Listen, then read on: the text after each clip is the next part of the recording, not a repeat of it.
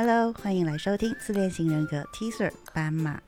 继续聊聊为什么法国发现了斑马，还有我们是不是很理所当然的不想要去理解那些所谓的聪明人呢？聊到斑马，其实同时间要聊到一本书，就是叫做《太聪明所以不幸福》。为什么法国会发现斑马这个群体呀？又或者是说，为什么他们会开始意识到？太聪明，所以不幸福这个概念呢？我不想要把它讲的太学术，嗯，因为我那时候。我还就是因为这样，我在法国其实要到处访问很多呃以前的修道院。其实修道院是早期精神病院的前身。嗯，像范谷曾经去的那个疗养院，其实就是一个在南法的修道院哦。这样跑过整个精神医疗史的那个发展的历程，所以一方面是法国有这样很。本土的临床诊断治疗的那个历史脉络，嗯，所以法国的精神病理学是非常厉害的。它甚至跟美国是英国完全是独立生长那样不同门派，嗯，一方面有他们这样的传统啊，所以在临床上发现有这批小孩，他而且在那时候六七零年代心理学在发展脑神经科学做这些连接的时候。的确，在临床上，我们发现这些斑马小朋友。今天我们就直接用斑马，原因是因为我不想要去加强所谓的天才。嗯，因为我的确在访问这些追踪这些个案，的确有一批这样子的斑马，很早期被诊断成是斑马的小朋友们，他们长大的确都是跳级生。嗯，念书也是念法国最好的学校，然后被政府付钱让他去 Google 啊或 Facebook 实习的这种特优生。嗯，可是比如说我在跟他们建立关系的时候，他们不是所谓的社交功能为零哦，嗯，而是他们对于自己的。生活，身为就是日常生活当中的人哦，他的乐趣其实是非常少的。嗯，他们都会觉得我不是天才，我只是很努力而已。连我要跟他访谈的时候，我们第一次见面约在一个餐厅，他真的从头到尾都在看书，要引起他注意真的很难，真的要拿出我十全十那个双子座很会画虎烂的能力，吸引他的 注意力，跟他讲，哎，我也是有念过书的。他才会愿意把书放下来看我一眼。嗯，所以你可以想象，他根本没有任何所谓的私生活，他的生活全部都是在工作。嗯，因为要符合一个对于天才有成就、能力好的想象。嗯，可能小的时候要负担的还没那么多，可是你真的到了长大了，念完书了，他真的是从巴黎最好的物理学院毕业了。然后呢，接下来你的成就呢？那个成就，人家可能都要花个十几二十年才达到，可是他好像因为是天才，他有那个压力在，嗯，那个压力，所以才会有这个角度说太聪明，所以不幸福。一方面是我们对于天才的期待，在这里我很想要推荐一本书，听众，你觉得你对于有那种天才迷思啊？觉得对自己的要求很高，或者是觉得因为自己我达不到那个目标，所以我就什么都不做这些啊？你觉得你有天才迷失的人？有一本书叫做《天才的奥秘》，是台湾叫做启明出版社出版的。我那时候收到这本书，是因为这本书会出版，是因为其实那个出版社的社长老板是一个学音乐的，嗯，尤其是在音乐的领域里头，特别讲求天分。可是那个又不只是天分，你又一直都在练习。其实你练习到你没有任何生活能力，没有什么私生活，没有什么快乐可言的，你就是不停的在追求练习指法、技术、理解那个视谱。然后，可是当你爬到那个阶段，你看到尤其是来巴黎念音乐学院，你会发现哦，天才比你想象中的还要多很多。嗯，那这时候你就会很怀疑自己。这么热爱音乐，你付出了这么多努力，那到底是什么呢？好像你之前被一直被称为天才，后来发现哦，原来我不过就是一般人。然后这本书的那个翻译的老板，他自己就是这样子的音乐背景出身的，所以他看到这本书，他就自己开了出版社要出版这本书。我会很推荐这本书的原因，是因为他揭开了天才为什么是天才。然后我很喜欢它里头，呃，中文叫做麦克侯威，我记得是英国的心理学家。嗯，他对于天才的定义有一个非常有趣的描述。有没有发现，天才都不是说自己是天才，是别人说他是天才。嗯，也就是天才，他一辈子的努力奋斗，甚至要那寒窗苦读啊，然后那疯狂练琴，练到手指都流血啊。那个天才不是自己给自己的哦，嗯，是别人认同你做出来的东西。也就是当我们用天才去形容这样子的群体，或是这样成就的人的时候，就已经揭示了一个：你不能够决定你的东西的好坏，你是要给别人评价你的。嗯，你你就像这个商品是这样被评估在那，你你的能动性是不高的。嗯，所以你连想要追求自己的幸福也没有，因为是别人给你，你才能够幸福的。嗯，你没有自己有那个能力，你没有那个。权利说你是开心的，或是不开心的，你是幸福，你想要过怎样的生活？没有，有一个很客观的标准，那个客观叫做别人认为你是，你才是。嗯，所以那个太聪明，所以不幸福啊。在这里也是这一群斑马比较是放在法国脉络比较是早疗，而我在英国在做的反而是追踪这一群小朋友在早疗的时候被发现是斑马之后，他在整个人生轨迹他的社会适应，嗯，等于他们好像是一个诅咒一样，因为如果你被称为是天才，你这人生这一辈子在追求是别人的认同，嗯，也就只能够是别人的认同。反而我去做成人的时候，是让我很感动的个案，是他在人生的某一些节点的时候，他意识到我能够决定我怎样是开心的，嗯哼，我就只需要为自己的开心负责就好，我不需要跟别人寻求那个我可以开心的认同，嗯。所以，像自闭症儿，其实某种程度上是啊。我那时候遇到一个个案，我真的花了好久时间在等于就是跟着他屁股在后面追，因为他就是属于自闭症类型的人，因为他也是非常敏感的小朋友。他的敏感是那个刺激量太大了，他其实不太敢跟人接触，所以他跟人是有一点点，他会自动封锁那个讯息，所以他只喜欢汽车跟数字跟。坚果这样，因为坚果好吃，那样跟人的互动是非常非常少的。我第一次见到他，我还要用那种假装在家里办一个聚会，然后我做亚洲菜，因为这个个案他之前很喜欢韩国的文化，可能就是 K-pop 那些漂亮的女生，所以他特别申请去韩国交换三个月。嗯，所以我还要一开始做那种。就是做台湾的食物吸引他来，他才愿意出现，因为他真的就是很爱吃的人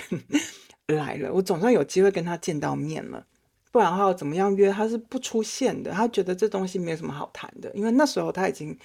找到了一个方式，是对我很聪明，但是这个聪明根本对于别人跟自己不重要，最重要的是我怎么样活的是我开心的。嗯，那时候他已经进入到这样的阶段了，所以我用做食物的方式做了一个台湾炒饭，他就很认真，他就是他也不在乎他坐在哪，他基本上是坐在这桌子的正中间，然后所以旁边那些法国人走来走去，他完全也不在乎，他自己也是个法国人，他也就是完全不在乎这些社交的标准，这样也不跟大家讲话，他就从头到尾很认真的在吃炒饭，嗯，但是一口一口很开心，然后我就跟他聊天，我就说。好吃吗？他说非常好吃，我好久没有吃到了。我听到他这么激动的在讲话的时候，就觉得哦，他是真的很开心。就像我刚刚说的，这样子呃高敏感的小朋友，你可能真的很难想象，他所谓的好吃是不是一到十分，可能是一到一百，或者是像我这个个案，他真的是一到一千。嗯。你难以想象它那个好吃到什么程度，它真的就是很认真的吃，完全心无旁骛，进入心流那种吃法。嗯，然后直到旁边有人在说：“哎，这个炒饭为什么什么东西都炒在一起？”他就很认真的教那个法国人。这东西要怎么吃？哪个东西要吐掉？哪个饭要先吃？他要怎么样配着吃？那样他就很认真教对方要怎么样吃才是最好吃的。嗯，为什么法国人会讲这个太聪明所以不幸福哦？我后来在法国这样子。追这些个案追了这么久，我才意识到为什么要提这句话，是因为我们可能对于外者，我们只看到他很聪明，好像要适才适所，等于就是我们人类社会文明的一个开创者。但是对于他们本身而言呢，他们有没有机会寻求他生命当中的快乐、幸福跟安定呢？有没有人教他呢？嗯，所以我才会在法国主要是在做成年的适应，他的生理条件就是跟一般人不同，真的有一批不一样的人，嗯，然后可能这个社会我们没办法适应这么少数特殊的群体，嗯，然后他们又容易被贴上天才那种。要为人类社会服务的那个标签，被要求要完成那个期待，那我就专注在这个人身上，他开不开心，他幸不幸福呢？嗯，既然你说天才。或者是天资聪颖的人哦，听起来的确非常让很多人不能理解，不能够同理，甚至是很多普罗大众要去换位思考，几乎是非常高难度的。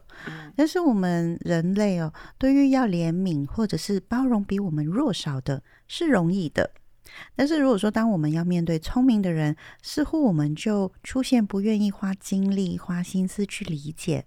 坦白说，那时候我在写这个大纲到这里的时候啊，我就突然间冒出了，其实我们很双标这个想法，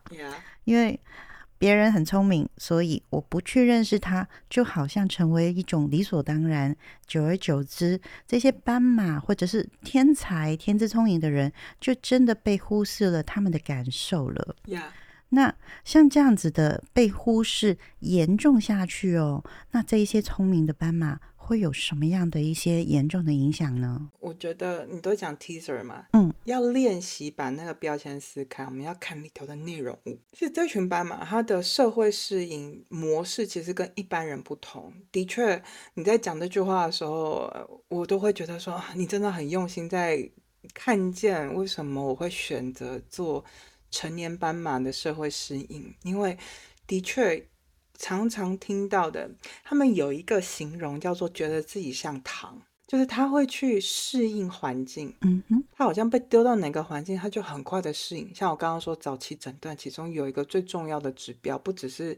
智商，你要过三个标准差，一百五以上，还有第二个就是语言能力、理解能力要非常好。嗯，所以他可以听得懂人家的话外话，他可以听得见别人的期待。哦，你可以想象一个从这么小的小孩，他可能他都还没有机会好好听见自己喜欢什么，或是他觉得不舒服什么，可是他就可以感受到父母亲的期待，这个社会的期待，他其实没有时间发现自己。认识自己，嗯，他们所以会有一个形容叫做自己是像糖一样我就不讲那个，我们在临床上，我们有一些比较明确的这样子，早期就是有就是高智商潜力者这群小斑马的社会适应有有哪几种呃适应模式？像我刚刚说的，其实都可以对应到早疗里我们常常讲的过动、自闭，嗯，这两个很极端的情况。你刚刚说是被忽略啊，对我而言那是更深的理解，叫做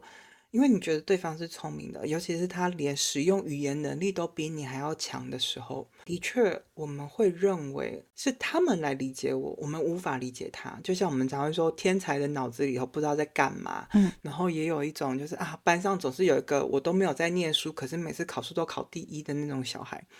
其实对他们而言，他们也不懂为什么其他人要花那么久的时间，可是记不了、学不了。嗯，呃，我就有遇过一个个案，呃，我有好好多个个案，所以我尽量找好玩的讲啊。嗯，像是有一个。他也是早期被诊断斑马，然后这个人认识很有趣。呃，我们都会说斑马会找到自己人，好像有个雷达一样，他们真的会找到自己人。所以这个是他来找我。嗯，开始我也不知道什么，就觉得哦是朋友认识，然后可能做一些心理咨商咨询，不是治疗是咨询。然后就后来是朋友吃饭。嗯，后来有一天他就默默的跟我说：“你知道我也是斑马吗？”嗯，然后我说。是哦，而且还是同一个机构，你知道吗？就是我在追的那个机构的认证的斑马。嗯，可是他就是一个很会演戏的斑马。嗯，其实他很幸运，他的家人很早，因为早期就知道他是这样的小孩，所以他们真是全家动员起来的认识他。嗯，因为他感觉到他在生命里头，他不需要努力的去理解别人，可是没有人可以理解他的这种孤独。嗯。所以其实他的社交能力非常的好，他是一个很温暖的人。他自己也说，是因为像他有一个双胞胎哥哥，嗯，所以他们两个有时候会开玩笑说：“我知道你在演哪一只。”他的那个哥哥就说：“你有十二个角色，嗯，你自己有一个分类，可能大家比较好想象，像巴黎那种很高傲的人，然后或者是在工作上你要当主管的时候，你在演哪个角色，然后碰到女生，你想要表现你要很有魅力，它其实是有十二个角色，它在轮流变换，嗯，讲话的方式、语气，因为。连我自己在跟他认识的时候，一开始他就是一个像痞子一样的巴黎男人。嗯哼。可是当他认真跟我说我也是斑马，我就跟他说我的研究是这个。他跟我说我也是斑马的时候，那时候我真的觉得他就是一个很单纯的大男孩。嗯。你可以感觉到他那个角色设定人设哦，瞬间就拿掉他本质是什么。像我刚刚讲那个痞子男，他的社会适应是好的，他还是温暖，是因为。他很早就被理解，所以他在生命当中，他不觉得他永远都是要为别人服务，去寻求别人认同。他不孤独。嗯哼，我觉得如果真的要说起来，他跟我其他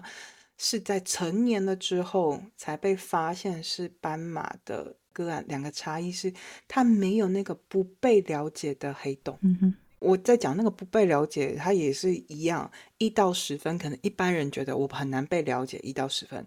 可是那种斑马可能是一到一百分跟一到一千分的那个差异。嗯哼哼。还有另外一个是我在讲的是好的，早期被发现被理解的，跟一个他是呃，反而是我跟他接触之后，我说斑马都会找到斑马自己圈的人哦，这个是一个妈妈。我认识他，他是一个做公司的 HR，然后可是他总是被他的主管当成是笨蛋。嗯，为什么会我们不用天才用斑马？也是因为这些斑马，他为了要保护自己，所以他常常真的在社会上，他反而会装笨。嗯，那种装笨，有的是主动性的装笨，有些是被动性的装笨。那个被动性的就很像是我现在要分享的这个个案哦。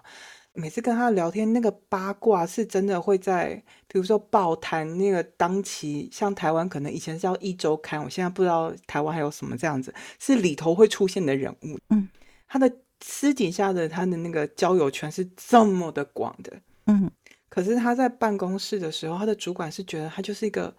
笨蛋，我说什么他做什么，总是做一些不重要的事。刚开始跟他在接触的时候，也觉得他怎么就是一个只听不说的人。嗯，然后或是他有一些感觉到自己尴尬，不知道说什么，他就自己那样尿遁就消失的人，这样。嗯，你真的很难想象私底下接触熟了之后，哦，他那个八卦是可以上一周刊程度的那种，而且都是他认识的人。呃，所以他后来被推荐去做诊断哦，的确他被诊断是斑马的时候，他说了一个让我很心疼的事情是，他说原来。原来我只是比一般人还要聪明，还要敏感，然后我不知道该怎么样跟别人互动，所以他一直都觉得自己自己是不是太笨？为什么他想的东西跟别人不一样？嗯，所以他经历了还蛮糟糕的婚姻，然后现在看他的儿子跟他也很像，他的很多的行为想法也是一般人常理社会不太能够理解的。嗯。因为他自己知道自己是斑马，他终于找到一个正确可以理解自己的方式。那还有个动力是，也许他的人生已经经历了这么长，他经过这么多辛苦的路啊，他至少要先做一个楷模，让他的儿子知道，我们只是比一般人大脑神经连接比人家更兴奋、更冲动，嗯，智力上比别人聪明，我们的语言能力理解比一般人聪明，嗯，希望。他的儿子不用走这些痛苦的路。呃，现在讲有点抽象，因为我又不想把它讲的太过于学术，所以我尽量讲的是故事。嗯，回到你刚刚的问题，真的会被忽略，所以我才说我不想用天才，也是为什么法国这边我们普遍都还是用斑马，而不是用天才，因为天才真的有迷失，这个字很沉重。嗯哼，似乎。他们被冠上天才，就会有一种我们就是没办法理解你，嗯，但他们真的没有办法被理解吗？其实不是哦，我们得要先把这个标签给撕开，我们用一个更具象的方式，我们用斑马去想象它，你就可以比较找到一种方式去理解它。嗯哼哼，呃，我不晓得现在听众有多少人能够理解那种，当我接了这些个案，而且我这些个案都是我都要那种跟他们的。建立关系都要用年计算，因为他们真的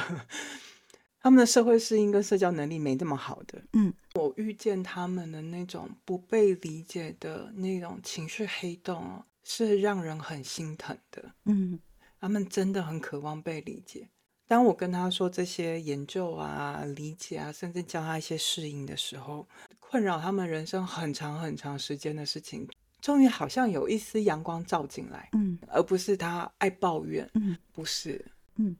在心理界当中啊，因为我们有很多已经对人的描述，比方说什么样的人格啊，什么样的衣服类型啊，甚至是连忧郁、躁郁都可以用季节、用天气去命定。所以我听起来就是这个斑马好像在去除某一些病理的标签，是不是？那是一种让人试着去接受自己的角色的观念呢？呃，是。它本质上是因为，当我们用病理标签的时候，就像是你不觉得很荒谬吗？智商一百五，然后语言能力很好，反而是他为什么社会适应不良？为什么是自闭症的原因吗？嗯，这个逻辑本身就不同啊。第二是，当我们用病理标签化的时候，有没有想到我们通常想到是什么？癌症，我们要去除它。嗯，我刚刚在形容的是他，我在说那个。可能我们觉得好吃是一到一百，可是这些小朋友们哦，生下来基因上、大脑结构上、神经链接上，他们的胼胝体甚至比一般人还要活跃的，嗯，然后记忆力，呃，像我有遇过一个，真的是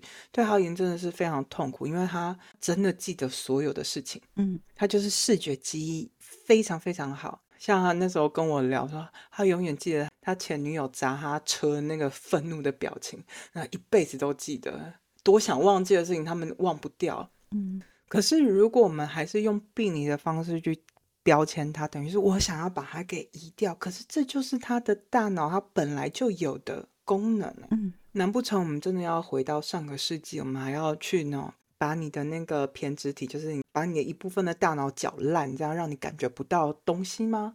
不可能啊。嗯，如果我们用这种病理标签来标一个。他是生理上的，本身就是这样的人。与其说是接受这个角色，还不如是你终于给他一种角度，去真的认识自己的优势跟劣势。嗯，而不是我智商一百五，所以呃，我要很会念书吗？哦，没有哦。其实我我常常都会开玩笑说，那个卫视智力测验啊，它其实对于高的智力其实没有那么高的评判标准，反而是低的。因为当初心理学家接这个政府的要求，就是为了要那时候打仗要删减掉那些天兵而已。因为我不知道，好像台湾有说真的是猪队友。嗯哼哼哼哼，智力高没有什么太大意义，主要是他要帮你删掉猪队友。智力它不代表你人生要长得怎么样的必要的角色，它只是让你知道。你的人格特质，认识你自己的一种方式。嗯，可是我们如果太快的跳进，尤其是我刚刚一直在讲那个天才、天才、天才，我会觉得哦天哪！尤其是台湾，我昨天在准备跟你在谈这件事情的时候，可能因为我在查这些东西，YouTube 就跳一个出来说，就是也是。早期儿童教材怎么样让你的小孩启发变成天才？我心想，哎呦，汤哦，当天才多可怜啊！就是那种，那可能是因为我自己做研究的关系。嗯哼，因为你讲到的是接受自己的角色，我想要把那个角色给拿掉，叫做试着去接受自己，嗯，而不是用外界的人或是父母的期待，天才、好小孩、好女儿。好员工的方式去接受自己。嗯，明白。接着我就要问说，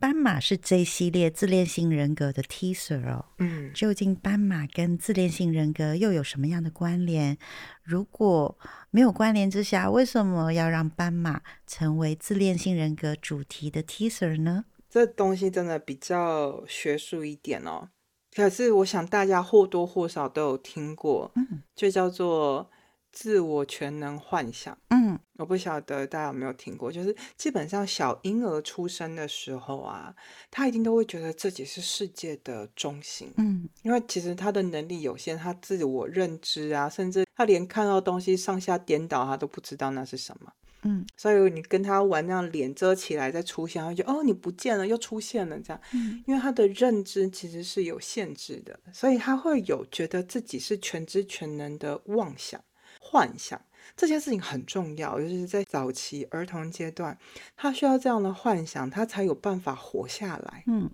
不然他只感觉到自己很脆弱，嗯，只觉得哦，我肚子饿，可是我不知道那个是什么，谁来照顾我？这样，如果他没有那种全知全能幻想，觉得我饿，我哭了就会有人来喂我，他可能就不会这么有生命力，肚子饿了就大叫，就有人来照顾我。嗯，所以自恋型人格要分开。那个早期，每一个人都需要有经历过所谓的自恋阶段。嗯，自恋阶段可能我之前就有提过，我们甚至像我在做治疗的时候，甚至有些个案，我知道他可能早期经验是比较比较受伤的、不完整的。我其实需要陪伴我的个案再次经历过那种自恋阶段，觉得自己很棒啊，然后发现自己的优点。一个自恋阶段完整的人，才有办法发展成比较健康的人格。因为等于就是你接受到这个社会，比如说你做的东西，你受到不好的评价，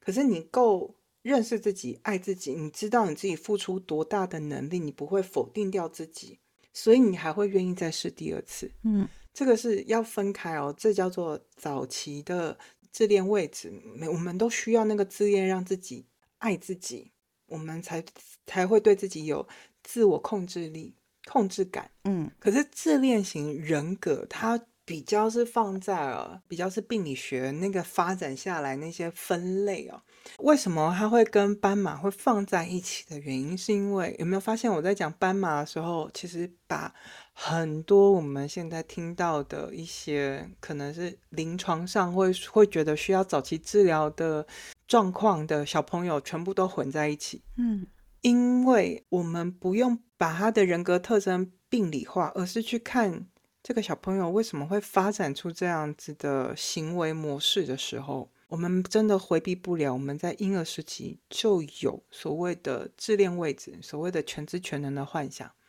可是我们会在成长的过程当中，因为跟别人的适应，你会知道说，哦，其实。我是有限制的，所以我不知道大家有没有观察，有五六岁的小孩，比如说要跟爸爸妈妈要玩具，他真的是他非常的会搞得清楚父母亲要怎么样控制他，这样不要以为小朋友就不会控制就很天真，没有，我都觉得小朋友很厉害，超级会操控大人的。连我的猫都会这样了，我都觉得其实小孩子更厉害。嗯，我们不要把这种小朋友或者是那种对自己有自信、对自己的需求负责这件事情，我们直接贴上一个负面的标签。就像您开始讲的，好像父母亲对自己的要求哦，他们是自恋型人格，他们是 PUA 我。有的时候我们要回到那个关系里，你在跟他互动的时候，他对你有什么需求，你对他有什么需求，那。你有没有把他的需求放到你之前？嗯，然后有什么关联？就是因为非常多斑马哦，就是这些早期这些智商能力、大脑发育结构比一般人还要早，甚至是更敏感、更复杂的这些小朋友们，因为他们的感受力太强了，所以他们在早期那个自恋位置、自恋阶段，他需要对自己有自信，对自己有。一定的好感，喜欢自己，知道自己肚子饿了，你有能力跟权利去要求别人来照顾你，或是找到东西吃。嗯，可是这些小朋友因为太过于敏感，讯息量太大了。有一种适应模式，它就是全然的拒绝，嗯，所以会有所谓的自闭症的那样子的行为模式出现，嗯哼。啊，就像我刚刚说的那个很爱吃核桃、很认真在吃炒饭的这样的小孩，某种程度上，如果我们就精神分析里头在讲那个自恋，其实是满足自己，你吃这个东西你很开心，这个个啊完全不在乎其他人存在，就是很认真在吃炒饭。嗯，现在市场上我用的是市场，是因为。真的在专业诊断的时候，自恋型人格他要放在的是，呃，你今天发生了什么事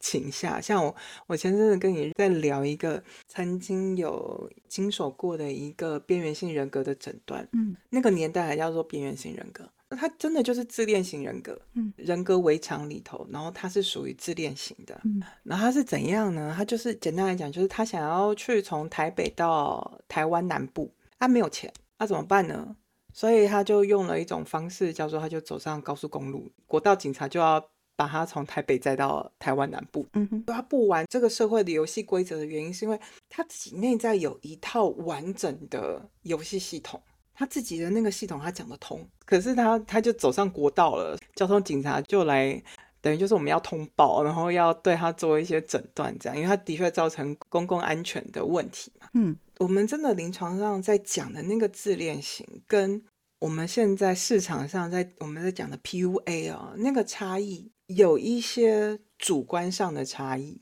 那个主观上是我们今天讲的斑马，也就是像你刚刚说的，好像因为我们觉得它很聪明，我们不懂它是理所当然的。可是你如果你站在斑马的角度，也就是这个世界没有人觉得有义务去理解它，嗯，那种孤独跟被隔绝的，他们当然会有很多社会适应，其中有一种，它就会发展成自恋型的情感障碍，也就是他其实觉得这社会没有人能够懂他，所以。只有他能够懂他，他知道要怎样照顾他自己，以至于那个那个情感障碍是他没有办法跟其他人建立连接，嗯，所以他跟别人建立连接的方式啊，可能就比较像是现在听众常会在市场上听到的，叫做操控，嗯，情绪操控。啊，煤气灯效应，我可以说谎。嗯，我不是说所有斑马都是这种，是其中一种适适应，因为他们相对会被当做是难以理解的，所以他的成长的历程认为没有人可以理解他。